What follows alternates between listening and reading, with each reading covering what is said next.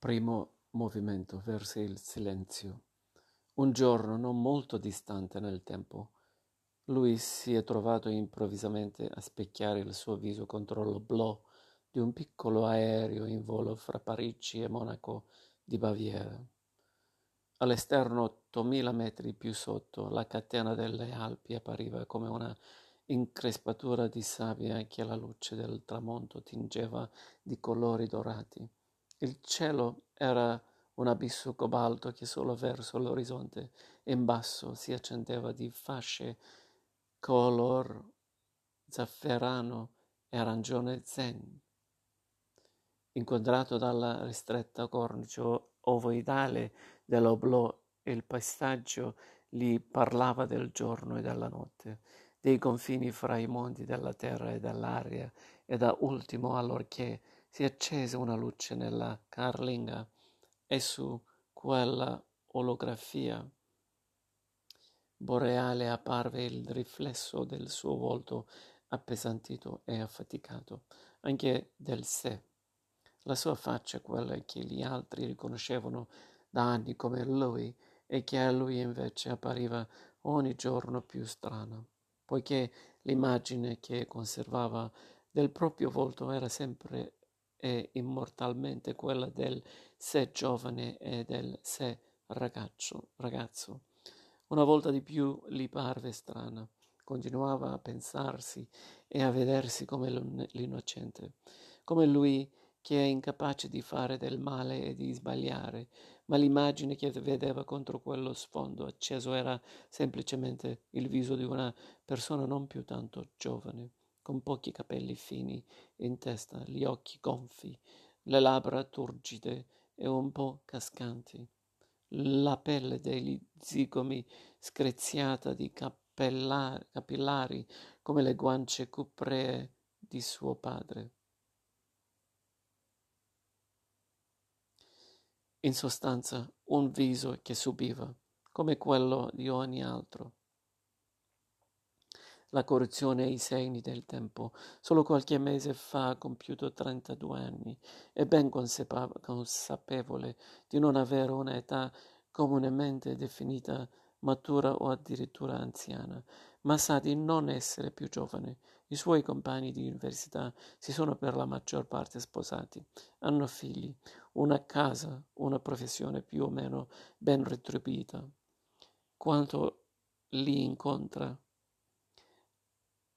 le rare volte in cui torna nella casa dei suoi genitori, nella casa in cui è nato e da cui è fuggito con il pretesto degli studi universitari, li vede sempre più distanti da sé, immersi in problemi che non sono i suoi, sia i vecchi amici, sia lui paga- pagano le tasse, fanno le vacanze estive, devono pensare all'assicurazione dell'automobile, ma quando si trovavano trovano occasionalmente a parlarne, lui capisce che si tratta di incombenze del tutto differenti e che, nelle rispettive esistenze, rivestono ruoli assolutamente distanti, così privato ogni giorno del contatto con l'ambiente in cui è cresciuto, distaccato dal rassicurante divenire di una piccola comunità, lui si sente sempre più solo, o meglio, sempre più diverso ha una disponibilità, disponibilità di tempo che gli altri non hanno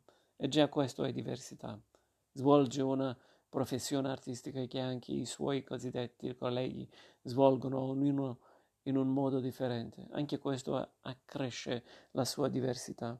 Non era radicato in nessuna città, non ha una famiglia, non ha figli, non ha una propria casa riconoscibile come il focolare domestico una diversità ancora, ma soprattutto non ha un compagno, è scapolo, è solo. L'aereo perde bruscamente quota iniziando la discesa verso Monaco. Lui distoglie lo sguardo dal finestrino e si scoperta e si concentra su suoi oggetti.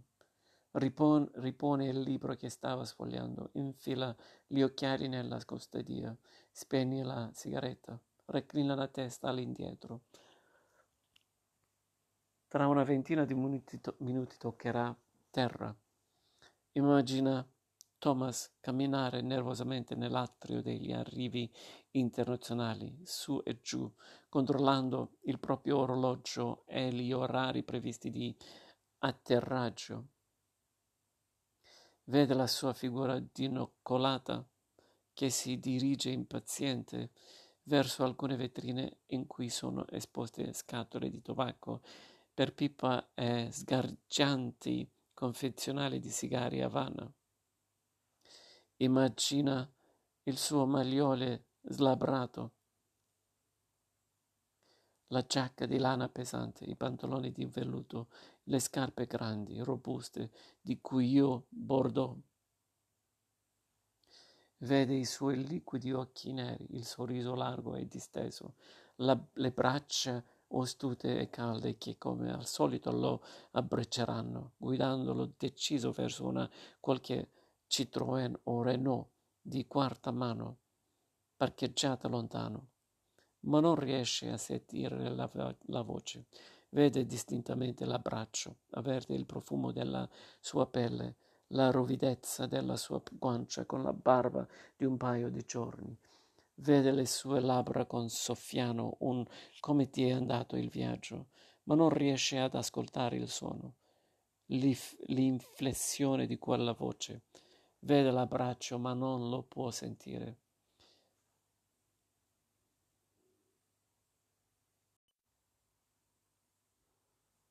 Emette un profondo sospiro con gli occhi chiusi, la nuca ancora appoggiata sullo schienale abbassato.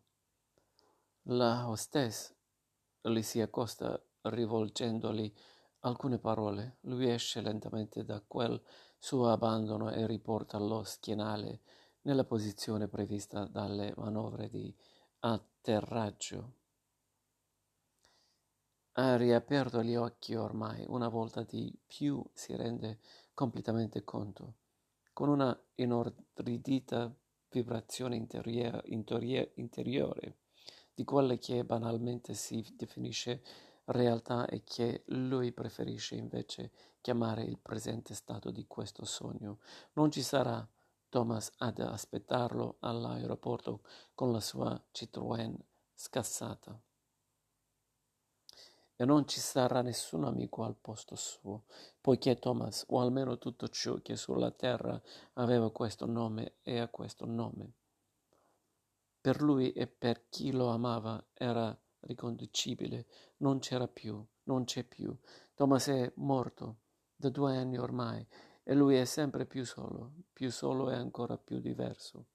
Qualche anno prima, una domenica grigia e cupa come solo il cielo del nord continentale da starti. Leo è uscito da una birreria a Parigi in compagnia di Michael, il suonatore di jazz di nazionalità americana, in realtà uno dei tanti espatriati in ogni angolo del mondo per insoddisfazione o irrequietezza. Michael è un uomo di 40 anni, di corporatura massicci, massiccia, con una grande barba che perde colore e biancheggia sul mento. Ha pochi capelli in testa e un viso che potresti benissimo definire un campo di patate, pieno di bugne, di bitorzoli e di excrescenze. Indossa solitamente pantaloni militari sostenuti da bretelle di cuoio nero, camicie di lana e un cappello di feltro nero alla Rainer Fassbinder. Mastica ogni razza di sigari soprattutto quando si lancia in jump sessions che durano notti intere rimanendo l'unico componente della band che resiste in piedi fino all'alba.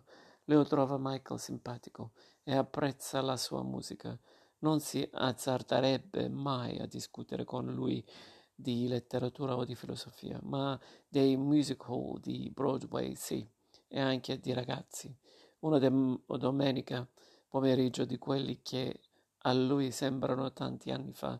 Michael e Leo sono usciti insieme da una birreria del Marais per recarsi a una festa e a quella festa Leo ha conosciuto Thomas, o meglio, Leo ha visto Thomas per la prima volta.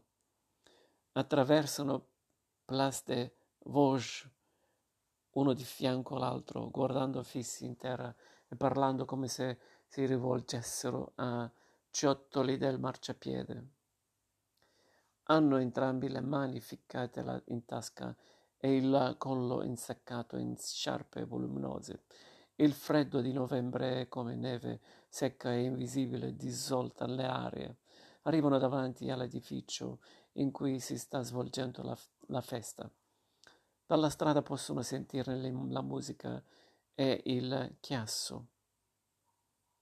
Altri invitati arrivano di corsa e li sorpassano davanti al portone di ingresso. Leo sorride e prende Michael sotto braccio. Salgono al quarto piano. Devono fare attenzione a non calpestare altri invitati svaccati sul pianerottolo o sulle scale. Bottiglie vuote di champagne rotolano sulle assi di legno coperte di coriandoli e cicchie. All'interno c'è ressa, confusione, gente che balla, che fuma marijuana, che beve whisky direttamente dalle bottiglie. Leo trascina Michael verso il tavolo dei beveraggi. Viene accecato dai flash della Polaroid di una piccola punk che cresta di capelli iride- iridescente. Poco più in là alcuni ragazzi riprendono con una telecamera le immagini del party rimandandole sui televisori e sparsi per l'appartamento. Avanzano fra la folla eliminando gli ospiti come una battuta di pesca notturna, rendono improvvisamente fosforescenti alla luce del potente faro piccoli pesci guizzanti nella consapevolezza della loro agilità, belle aragoste stagionate e ebre. Squali gamberi rossi, sgarcianti pesci tropicali, catecei, ceteca, cetacei, delfini, saraghe. Leo cerca di evitare l'avanzata degli operatori, indietreggia, saluta qualche conoscente, rispondendo ai baci, agli abbracci e alle strette di mano. Finalmente entra nella stanza dei viveri, un paio di tavoli rotondi ingombri di vasoi di carta lacerati, to- tovaglioli, posacenere colmi di cicchie, avanzi di cibo, più in là le bottiglie, si versa champagne, una, due, tre coppe, tanto per entrare in sintonia. La musica è una discodanza violenta e vagamente afro, nessuno sta fermo le oscilla sulle gambe, stappa un'altra bottiglia e ne offre a Michael. Leo, Leo, grida il padrone di casa avanzato a piccoli passi con le mani sospese sulle teste degli invitati. È truccato da geisha. Mio caro, grazie per essere venuto. Non è fantastico? Siamo in piedi dalla notte scorsa. Ho proiettato il film, sai, di là. Benissimo, trionfo.